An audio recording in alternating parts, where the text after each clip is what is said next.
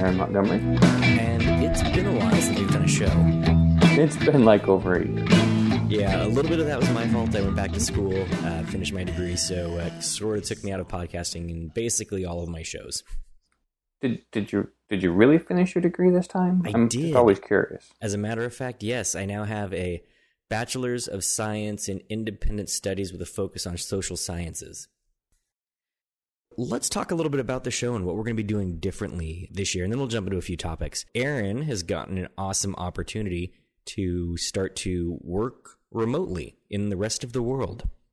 Exactly. Very remotely, in fact. So why don't you tell the audience a little bit about the places you're going to be going and what that means for the show? Well, so I signed up for a program called Remote Year, and as part of that, the system for doing that is every month they send you to someplace new, and you do that for a year. I don't have what my final itinerary is going to be, but it will likely be either 6 months in Europe and 6 months in South America, or it will be 4 months in Europe, South America, and Southeast Asia. So some of the places I'm going to go are like Prague in the Czech Republic, Lisbon, possibly someplace in Croatia or Spain, or possibly London. In South America, it would be places like Colombia and Sao Paulo or Buenos Aires. And then in Asia, it's mostly Southeast Asia countries, but like there's like Ho Chi Minh cities in there, Hanoi, both in Vietnam. Kuala Lumpur is one of the cities. So it'd be a month in each of those, and then traveling, working for a month in that country, and then moving on to the next one. Which for the show means that we're going to have the opportunity to take this international. Exactly. Aaron's going to be able to go to exotic locales and new bars local to where he's at and find us some drinks that we haven't really experienced yet, or we've not been able to get the real legitimate experience. And while he's doing that, I'm going to, sit here in Maple Valley. Yeah, basically, you're going to sit there in Maple Valley. You always say Maple Valley is a great place to live. I said it's quiet and I don't have to deal with neighbors. That's different. Touché. Yeah. But yeah, my goal and hope is to be able to go, and basically throughout the month I'll have spent some time going to different bars, going to different locations, maybe trying local spirits that you can't really get easily outside of the country, and then come back and talk about it. And maybe if I make friends with some bartender, have them on the show as well. Basically, we'll be trying to get international secrets about how to drink better. Exactly. More things to drink and harder things to find than we can get in America. So I'm actually pretty excited about this. I'm going to have to live vicariously through Aaron a little bit here, but I think it'll, at the end of the day, give us a lot more topics to discuss, and maybe find out a little bit more about some of the local alcohols in areas like Vietnam, which I've never really considered. What do the Vietnamese drink in, their local bars? Well, I know they've got, rattlesnake venom whiskey or rattlesnake whiskey, something like that. There's a drink that I vaguely remember this from Three Sheets or yeah, it was either Three Sheets or it might have been like an Anthony Bourdain show, whether it was one of the No Reservations or whatnot. But yeah, there's like a cobra venom whiskey thing. I don't know, would that be fermenting, pickling? If you stick a dead snake inside whiskey, the alcohol is going to kind of preserve it, sort of. I believe that's a form of pickling, because they're putting it in post the alcohol manufacturing, so it's not like they're distilling snakes. Yeah, good call. So we'll call it pickling. You're going to have to record some of that, go out and maybe even write some blog posts about what you're finding and how your experiences is going to be. Yeah, that also means I need to actually make a website, but the details. Little things, like the website making, easy. Everybody does it these days. And we do have the option of going Facebook or something that's like low up. I'm thinking more website than Facebook, but cool. Yeah, we can get that going. I could be convinced otherwise. So let's dive into our topics for today. We don't have a lot, because even though we planned like 2 weeks ago to bring the show back and to actually get prepared and do it right this time, we managed to just go drink heavily instead. So yeah, there's that. I don't know what you're talking about. So you posited today a topic that I just fundamentally don't understand. I didn't understand the words. I don't understand the desires. I don't even understand how somebody would choose to do what it is you were telling me about. The whole idea of the dry January? Yeah, so tell me a little bit about dry January. Where did it start? Why in God's name are people doing it? And who's doing it? Well, so I got introduced to it. At your AA meeting? At my AA? How'd you know? Although they were a little bit further along than dry January. They were suggesting 12 months all the time. See, and that didn't fit well with the whole 12-step program. I thought that's what they meant, but no, they meant all the time. Yeah, I'm not down with that kind of commitment. No, so I got introduced to the idea via a diet of all things. So we eat a lot of extra crap in our diet that's just bad for us as a general rule. And I'm pretty much okay with that 90% of the time. But there's one that's called Whole30, and it's a 30-day program of not eating any dairy, legumes, grains, or sugar. So basically all the food that's worth eating. Sort of. I mean, you get to eat meat and vegetables and fruit. Which are good. It's hard to beat a good steak. I agree with that. But a steak is way better once it has a little bit of blue cheese butter on top of it. I'm not going to argue this point. And cheese is divine, and the fact that you can't have dairy means you can't have cheese. So it's a horrible thing. But the whole idea is to reset your body to be a little bit more normal and to not have, not have the sugar cravings and things like that. Right. But it's a 30-day program. And, if you're not having grain and you're not having added sugar, it also means you're not having alcohol. Because alcohol is, in every form imaginable, basically grain. And even in the couple of forms where it's not a grain, it still is processed sugars that then just translate to sugar in your body. Right. So you're talking about wines here, which are fruit-based but are basically processed sugar. Yeah, or even a potato vodka, right? I mean, that's not a grain; it's a potato, but cider or something like that. Yeah, but it still has the alcohol, still has the sugar content, and the idea is to get all of the sugar out of your system. The a lot of people who do it. So I did it last year, February-ish time frame, maybe March, something like that. But a lot of people who talk about it and a lot of the forums that you're looking at and whatnot. I don't look at any forums that suggest they stop drinking alcohol or eating potatoes and cheese. Just a personal rule.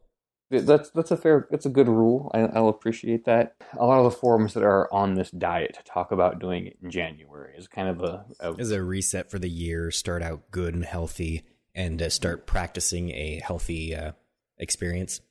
Yes, exactly. Which, yay, but...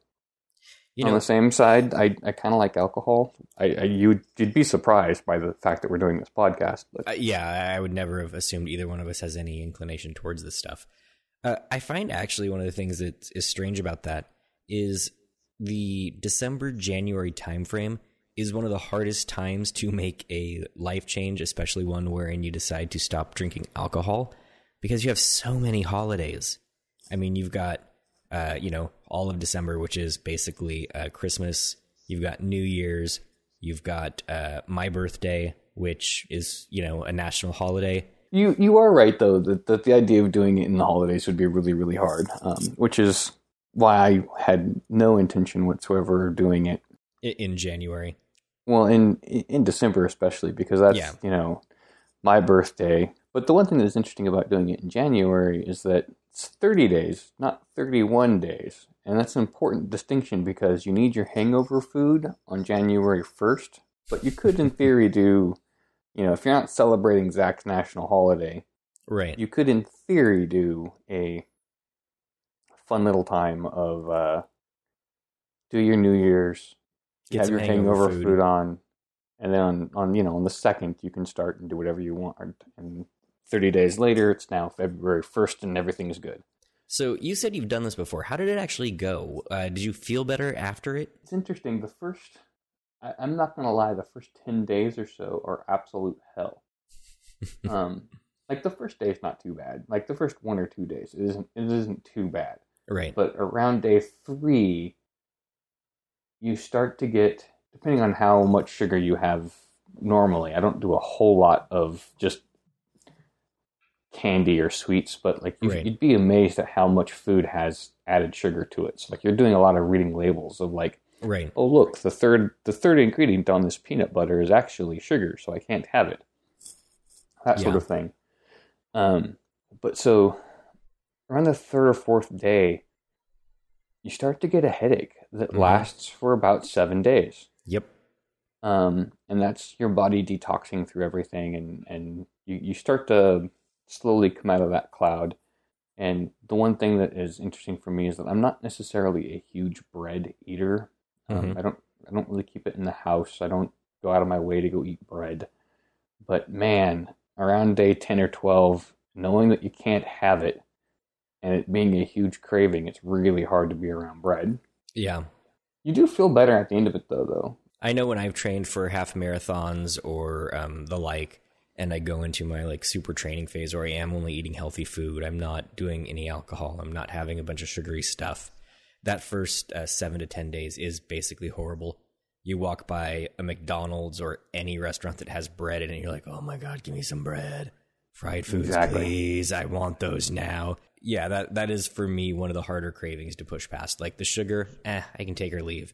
The bread though, or potatoes, it's just very, very hard for me to stop unless I have a good reason. I will say that the one like really, really good thing that came out of it was that I've discovered LaCroix. It's like a flavored water, but it has no sweeteners, no added sodium, nothing like that. So it's kind of like, I don't know, Talking Rain, if you're familiar with that one. Yep, my wife drinks it all the time.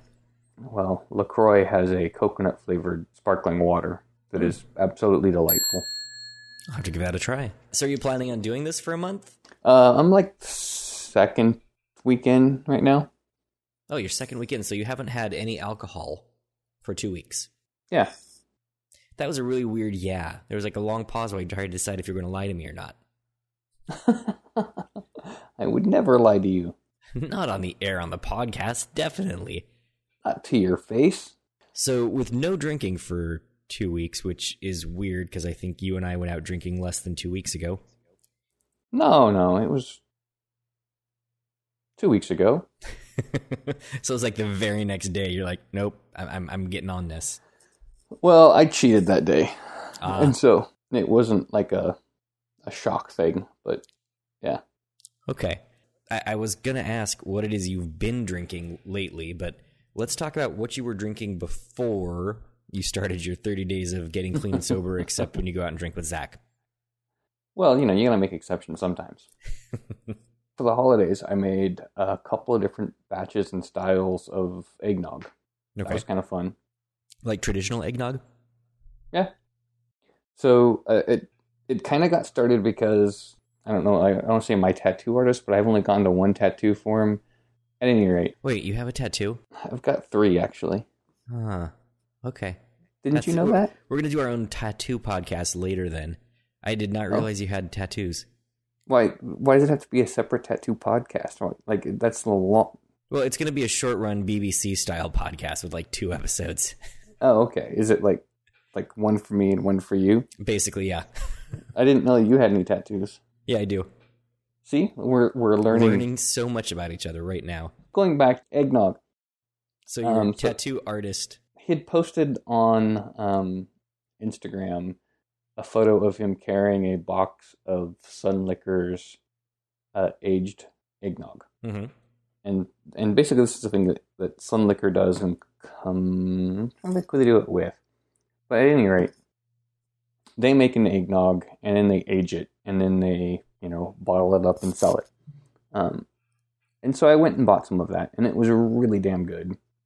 And so I wanted to try and make it myself. And I knew that it wasn't going to be aged, but just making it in general seemed like a good idea. Yep. So why don't you remind the audience, how do you make eggnog? Well, you nog some eggs. Wow. No, so you take, the recipe that I used was eggs, baker's sugar or confectioner's sugar, which is a super fine grade of sugar. It's not powdered sugar. It's different. Right. Whole milk, heavy cream, nutmeg, brandy, and rum, like spiced rum. Mm-hmm. And you basically take the eggs, crack them into a blender. You put the blender on the slowest speed possible, and you wait until the eggs are kind of all mixed in thoroughly, and then you slowly start to add the sugar. And as you do that, it's interesting that you wouldn't necessarily think that the sugar would make that big of a difference in volume, but the combination of sugar and eggs causes it to get a little bit bigger and a little bit more volume to it. Mm-hmm. And then you add the various creams slowly, and then you add the nutmeg, and then you add the alcohol. And then it honestly is a better flavor if after you've done all of that, you then put it in the refrigerator and let it sit for 24 hours. Right. It's a much better flavor when you do that. So did you use a particular kind of brandy or rum? The rum I used was Sailor Jerry's. So I like a spiced rum, but I didn't want it overly sweet, and Sailor Jerry's is pretty good for that. Yep. And then I honestly know next to nothing about brandy. All right. So I was trying to figure out what a good one was, and then I ran out of time and ended up being at the Safeway. Again, was trying to find something that didn't look like it was complete total rot gut, and I ended up with like just Christian Brothers brandy. Okay, how did it turn out? How was the brandy? Let's ask that, and then we'll go for the whole eggnog, which I'm assuming came out pretty well. The brandy itself is because that's one of the alcohols we haven't, or the base spirits that we haven't actually tried on the show, I think. No, we haven't. I feel like Christian Brothers is a bad example of a brandy to try and base brandy off of. It was a little bit almost acerbic. There's a factor to it that I don't quite know how to describe or explain. But by itself, it's not bad. I mean, it's very similar in some respects to a whiskey, just because it's been aged in a barrel and it's a brown liqueur and all that fun stuff. But there's a flavor profile to it that's a little bit harsher than most bourbons.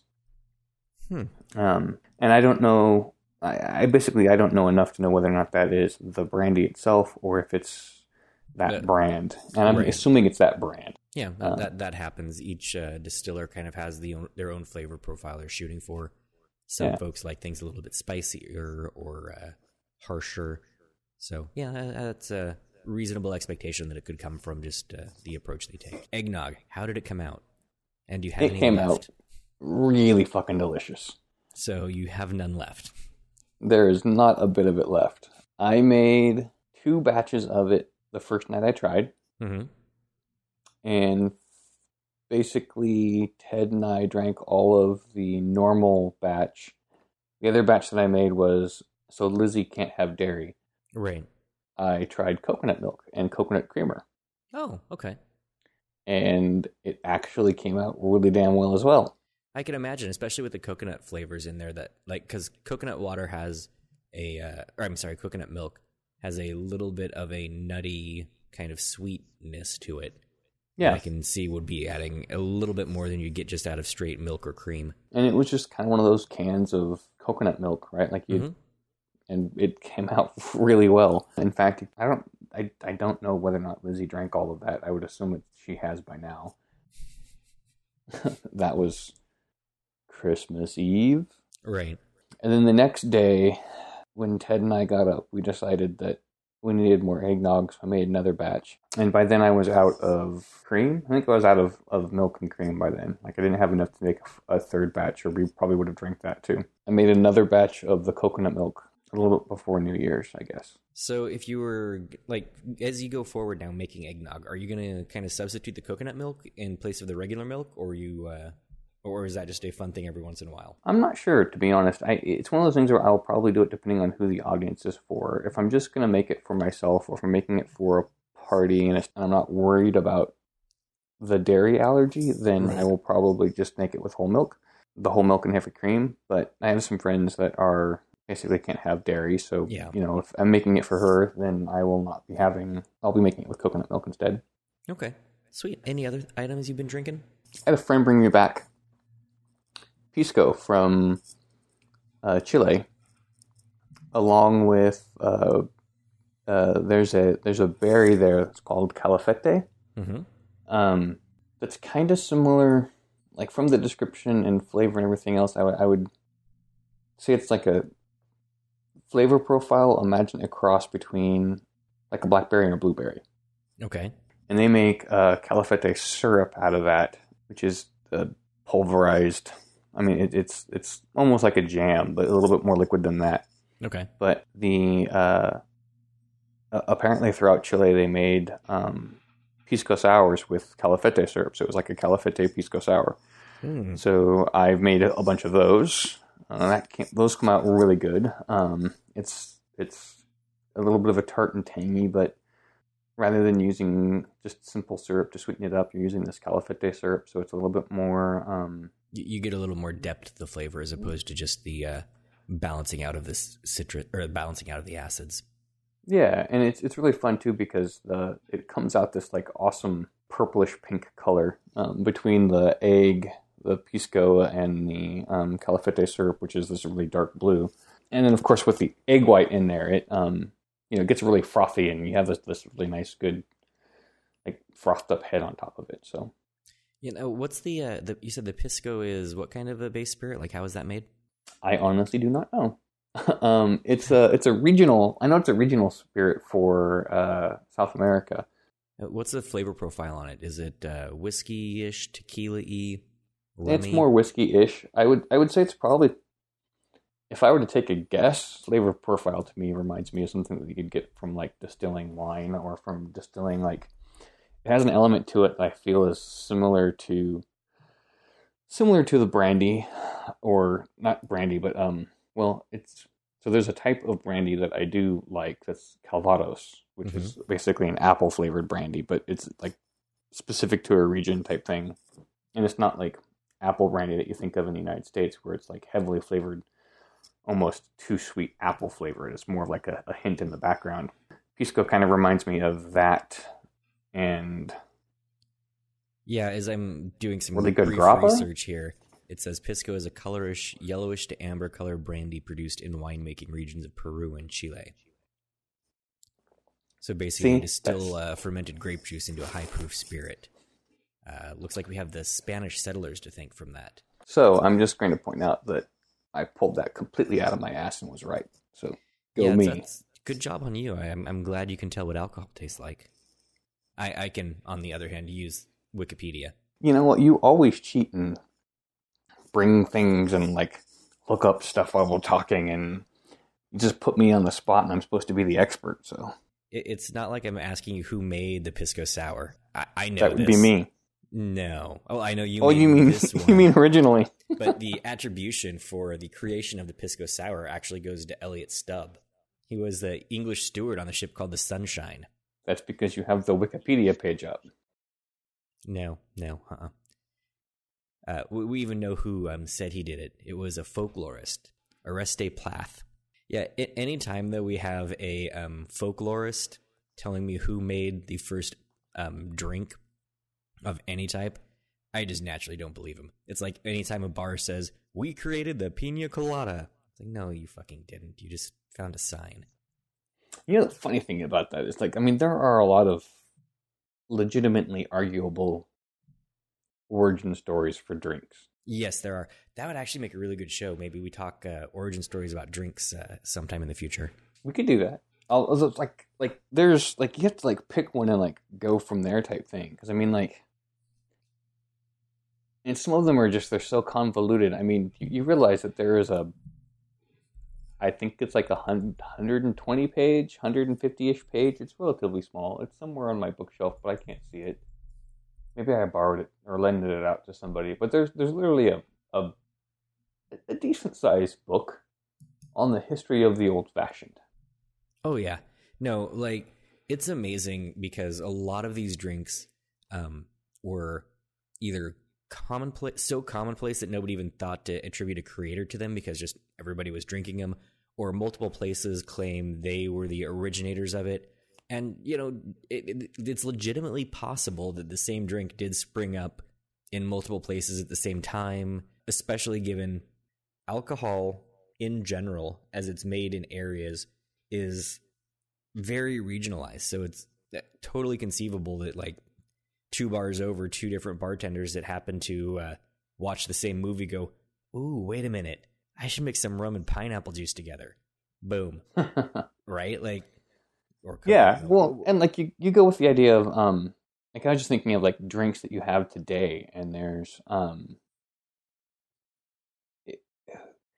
there's a bit of a, I don't want to say formula because that's not quite the right word, but I mean, there is, right? Like, you know that if I want to make a drink in X style, it's going to be, you know, this portion of base liquor, this portion of a sweetener, this portion of a citrus.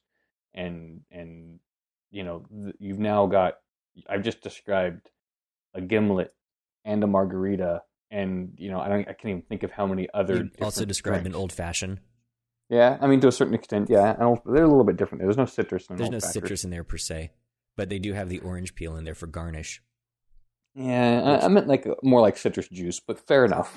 Yeah, you're also talking about every Smash out there, or yeah, even oh crap, what is it? Back in the olden days, it hasn't been as good since, but they actually used to make a really good vodka drink based off of Absolute Lemonade, Minute Maid Lemonade, and some either Cointreau or something like that. Yeah, no, it was like was it the Lynchburg Lemonade? I think it was like an Absolute Lemonade is what they called it. It might have been the Absolute Lemonade, yeah. But yeah, I remember drinking a lot of those when I was 21. I think they're too sweet for me now, but I'll take your word for it. I replicated the recipe for a while on my own at home, like by kind of just going, hey, how much of this do we need in here? And then started modifying and using, you know, actual lemon juice, better base spirits. And you can actually make a kick-ass drink out of that. Yeah, I don't doubt it. But see, that goes back to the idea of you have this idea of a formula. If I switch out the vermouth for a different type of Amaro, you've now got a different drink. But what's to say that someone else hasn't done that already someplace else? Mm-hmm. So like the idea any more of an origin story for a drink, or that I made up a cocktail, is kind of an interesting idea to me. Only in that I guarantee you that someone else has tried that before. Yeah. I mean, there's nothing new under the sun, right? It's now just a matter of what has what people find, like, and can go, oh yeah, this is where you go get that. Yeah, which is an awesome thing, but it makes it interesting that the history of cocktails is a little bit different compared to what it would have been. Yeah. And just like, I mean, you think back to, there are some really famous cocktails that we do know a origin story for, and it's like, yeah, this was at the Savoy room at, you know, during the 1930s because it was really popular then. Yeah, the history of spirits and cocktails in particular is very interesting. So we should definitely do some podcasts, like pick some drinks that have some solid history, pick some ones that have some contested history, and talk a little bit about what was going on at the time, who was drinking what, how the drink gained popularity. Absinthe is another one of those drinks that has a really interesting history. Lots of undeserved opinions from folks. I mean, it doesn't turn you blind or hallucinate or crazy? Well, it depends, like any alcohol, how much you have. But it's not heroin or LSD, let's put it that way. We've actually done a show on absinthe, right? Absinthe, episode 4. Okay, cool. Definitely, let's go ahead and do some podcasts on cocktail history. Any other exciting things you've been drinking? Like Pisco Sours, eggnog? Really it for the kind of new things. I'm really thinking about it. Yeah, I haven't been doing any new things lately. I've been going back to the base starter areas. Traditionally at the house, if I'm having a drink, I've just been having a relatively simple, straightforward drink, a Cuba Libre. I don't know which is better, the fact that you had a questioning inflection in your voice, or the fact that you didn't want to say rum and coke. Yeah, well, so I was hoping nobody would notice. I've traditionally just been drinking rum and cokes, or vodka cokes or something like that. But I found that now, after my getting old, coke doesn't really work for me anymore. So I've had to try and start finding some drinks that don't require the carbonation in them. which is kind of unfortunate because it also knocks out beers or, well, mostly beers. So, like, the carbonation isn't doing it for you? Yeah, the carbonation is actually giving me some problems in my stomach, so I've stopped drinking anything carbonated unless I'm already like pretty deep in the night, in which case it probably doesn't matter anymore what happens to my stomach. What I've been doing is going back to simpler times, just drinking scotch, whiskey, or, you know, I've been the last couple nights been making old fashions and trying to really hone in on a good mix there. We could really do an entire show on scotch. Oh yeah, definitely. That's a good one. I had an opportunity here recently to sample a bunch of 20-year-old or better scotches. That was a very good tasting. It's going to be interesting, though, trying to figure out more and more how to answer your random texts that you send me about what to drink. Here's my problem with drinking sometimes, and I did this the other night accidentally. I have an old-fashioned, right? An old-fashioned can be drank very quickly. My wife is sitting there having a glass of wine, and that glass of wine will last her, oh, I don't know, 20 minutes. I can accidentally pound a old-fashioned without thinking in about 11 and a half seconds. That's actually a little bit long, I think. Yeah, it is. So I've been trying to train myself to drink slower, right? Because, you know, old-fashions are actually yummy. You want to taste them. But when you're used to just... you son of a bitch. When you're used to drinking rum and cokes, which has a lot more volume, you don't have to worry so much about that. So, you know, you can get in trouble a little faster that way. I remember I texted you about 3 weeks ago asking for a good idea for a drink that was relatively easy to make, large volume, but not overly sweet. And I have yet to get back a response. Well, it's because I kept asking you, like, follow-up questions, and it just kept getting harder and harder, because it was like, well, I don't want it to be with, like, just what was it? I don't want it to be, like, a carbonated mixer, and I don't want to make it in huge batches, and, like, I'm like, it just kept getting harder and harder for me to try and figure out, like, how do you make a drink that's large in volume, but not necessarily with any sort of soda in it, or tonic, right, or anything else like that, and it's like, because, like, you know, gin and tonic, that's an easy drink to make, but it's got your soda water in it. Which is what I switched to when I was worried that, or as soon as I was having problems with the Cuba Libres, I switched over to gin and tonics and was like, ah, crap, same thing. Damn it, carbonation's the only thing they share. So I did a little bit of testing, and yeah, I was like, son of a bitch, what are you going to do now? I just had a drink combo in my head that might work, green chartreuse. Swizzle. I love me some green chartreuse. I used to drink just chartreuse, a little bit of soda water, and then a little bit of lime or whatever citrus I had around. So essentially, the swizzle is green chartreuse, but it's a lot of it. It's like an ounce and a half, 2 ounces, something like that. For those of you that don't know, chartreuse comes in a relatively, like, what is that, 300-milliliter bottle, and it costs about the same as a bottle of anything else that's at the 750-milliliter. So I know that I bought a 750 milliliter bottle of green chartreuse, and it was in Washington, which have ridiculous tax laws, but it was $95 for that after tax. Yeah. Now, I will say that, like, most drinks, they use chartreuse relatively sparingly. Having more than half an ounce of chartreuse in a drink is actually kind of shocking.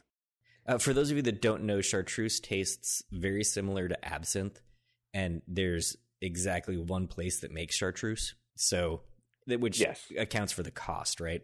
It's anise flavor liqueur, and honestly, it's very yummy. If you haven't had a drink with some chartreuse in it, give it a try. Now, I'm a fan of the green chartreuse. I've not actually tried. Is it yellow is the other one? They have a yellow chartreuse. They also have. They have a couple other versions now that they're selling. That there's one that's aged, and there's one that is higher proof. Oh. It's like just below the proof level and still allowed to be shipped, basically. Right.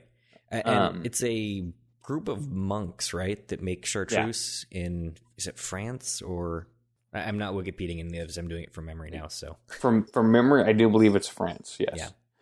But a chartreuse swizzle is basically chartreuse, pineapple juice, lime juice, and then falernum. So. Yeah. That actually sounds really good. The problem that I have with them is that the very first time I had them was year and a half ago, I think. Okay. It was one of those things where I asked the bartender at the bar I was at, this guy that I knew, like, had gone back and forth with and talked to quite a bit. And he's like, yeah, just make me something. Like, I don't know. Like, I want something a little bit light and fresh, but, like, different flavor than we'd expect. And it was a summer day, and he handed this to me. I think I, like, took a sip and, like, just, like, gulped it down practically, like, without realizing it. And ordered another one. And then on the third one, he's like, all right, so I got you addicted to these, so this one's on me, but these aren't cheap drinks, just so you know. And I'm like, you know what? That's a good point. It's chartreuse at a bar. Yeah. That's... you may as well be paying $25 for each drink. I think it was like, I think he was charging me like $18 or something like that. I really like drinks that have pineapple juice in them, but I have a hard time keeping pineapple juice around the house. It doesn't come in a good container ever. There's the little 6-ounce cans you can buy. Those would be like the right size for this, and that's what they had at this bar. So I know they still make them and sell them. But that would be a perfect size, because you'd open one or two up. I'm going to have to take a look then, because I've got a bottle of chartreuse up in the cupboard. Roughly, you're saying about, 6 ounces of pineapple juice, probably 2 shots of chartreuse, and what was the other? It's lime juice and falernum, but I think it was probably only an ounce of all of those, maybe a half ounce of the falernum. Okay. So it wasn't it was a huge volume. What's falernum? I'm not familiar with that. Falernum is a really hard to pronounce word. Yeah. So it's found most typically in tiki drinks. You see it often in kind of that style. Anything you've seen Caribbean drinks, that kind of tropical tiki styling. But it's an almond, ginger, and clove kind of. Oh, that sounds interesting. And it's a syrup, not like a liqueur. It's more of a it's much more like a very, very super complex syrup. Right. Falernum is a sweet syrup used in Caribbean and tropical drinks. Almond, ginger, cloves, and lime. You've been reading fucking Wikipedia, dude. You said it exactly in the same order they have it here. Almond, ginger, and cloves. I don't think I said clove, but... No, you said cloves. I don't think I did, but all right. Oh, you did. If I did, all right. I think there's usually vanilla in there as well. I don't know what else. There's another spice in there. Next thing, you're going to say allspice after that, aren't you? I said some sort of spice. I didn't know it was allspice, but all right, fine, whatever. I mean, you can give me a bad time. Yeah, it looks like they actually have it at BevMo, so I might just swing by and grab some. There's other swizzles you can get too. I know there's other styles of swizzles that. The same idea of usually being some sort of base liquor and then citrus juice, and those will be usually bigger portions. So that might be an idea. I could think of some swizzles for you. That'd be good. I picked up a bottle of Bullet. I'm about halfway through that now, just on old fashions this week. Yeah, I could use another drink to start adding to the mix. Well, there you go. We'll all figure something out for you then. I've been using actually the. Instead of the Angostura bitters, I've been using the blood orange bitters that you gave me. Oh, from ever ago, yeah. Blood orange bitters. I guess it's been 2 years since I made, maybe 3 years since I made blood orange bitters. It's been a while. They're still good, though. I've gotten better at my bitter making process. They're not as cloudy anymore. Yeah. Cool. Well, let's see. What else do you want to talk about today? Do you have any other topics? I have got nothing other than you making fun of me with my apparently reading off of Wikipedia. Wikipedia? You can't even say it. We'll see if I ever help you again in 2 weeks. All right. Well, thank you, everybody, for listening, and we will talk to you again in 2 weeks.